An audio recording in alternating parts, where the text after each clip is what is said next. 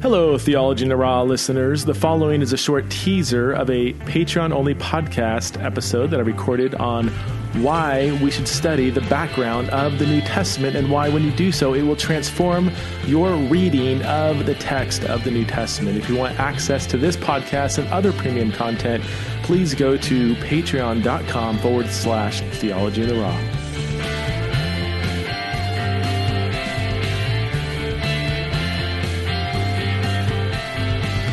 And Pilate knows if there's a guy claiming to be the Messiah, the Mashiach, the warrior king, let's talk about it's, it's described very thoroughly in uh, the Psalms of Solomon, chapter 17. This is the 17th psalm in this Jewish book. You can read all about this fervent, uh, Pharisaic uh, expectation of a, of, a, of, a, of a warrior king that comes from the loins of David.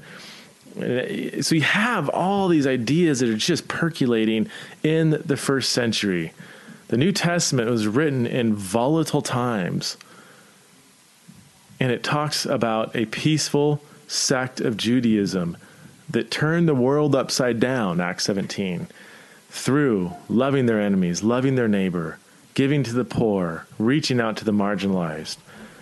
And they were talking about these things with a sword in their back and a knife at their throat.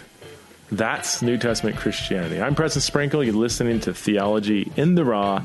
I thank you so much for your support. I hope this helps you read the New Testament with realistic glasses, and I also ho- hope that it sparks you to study further the Jewish background of the New Testament.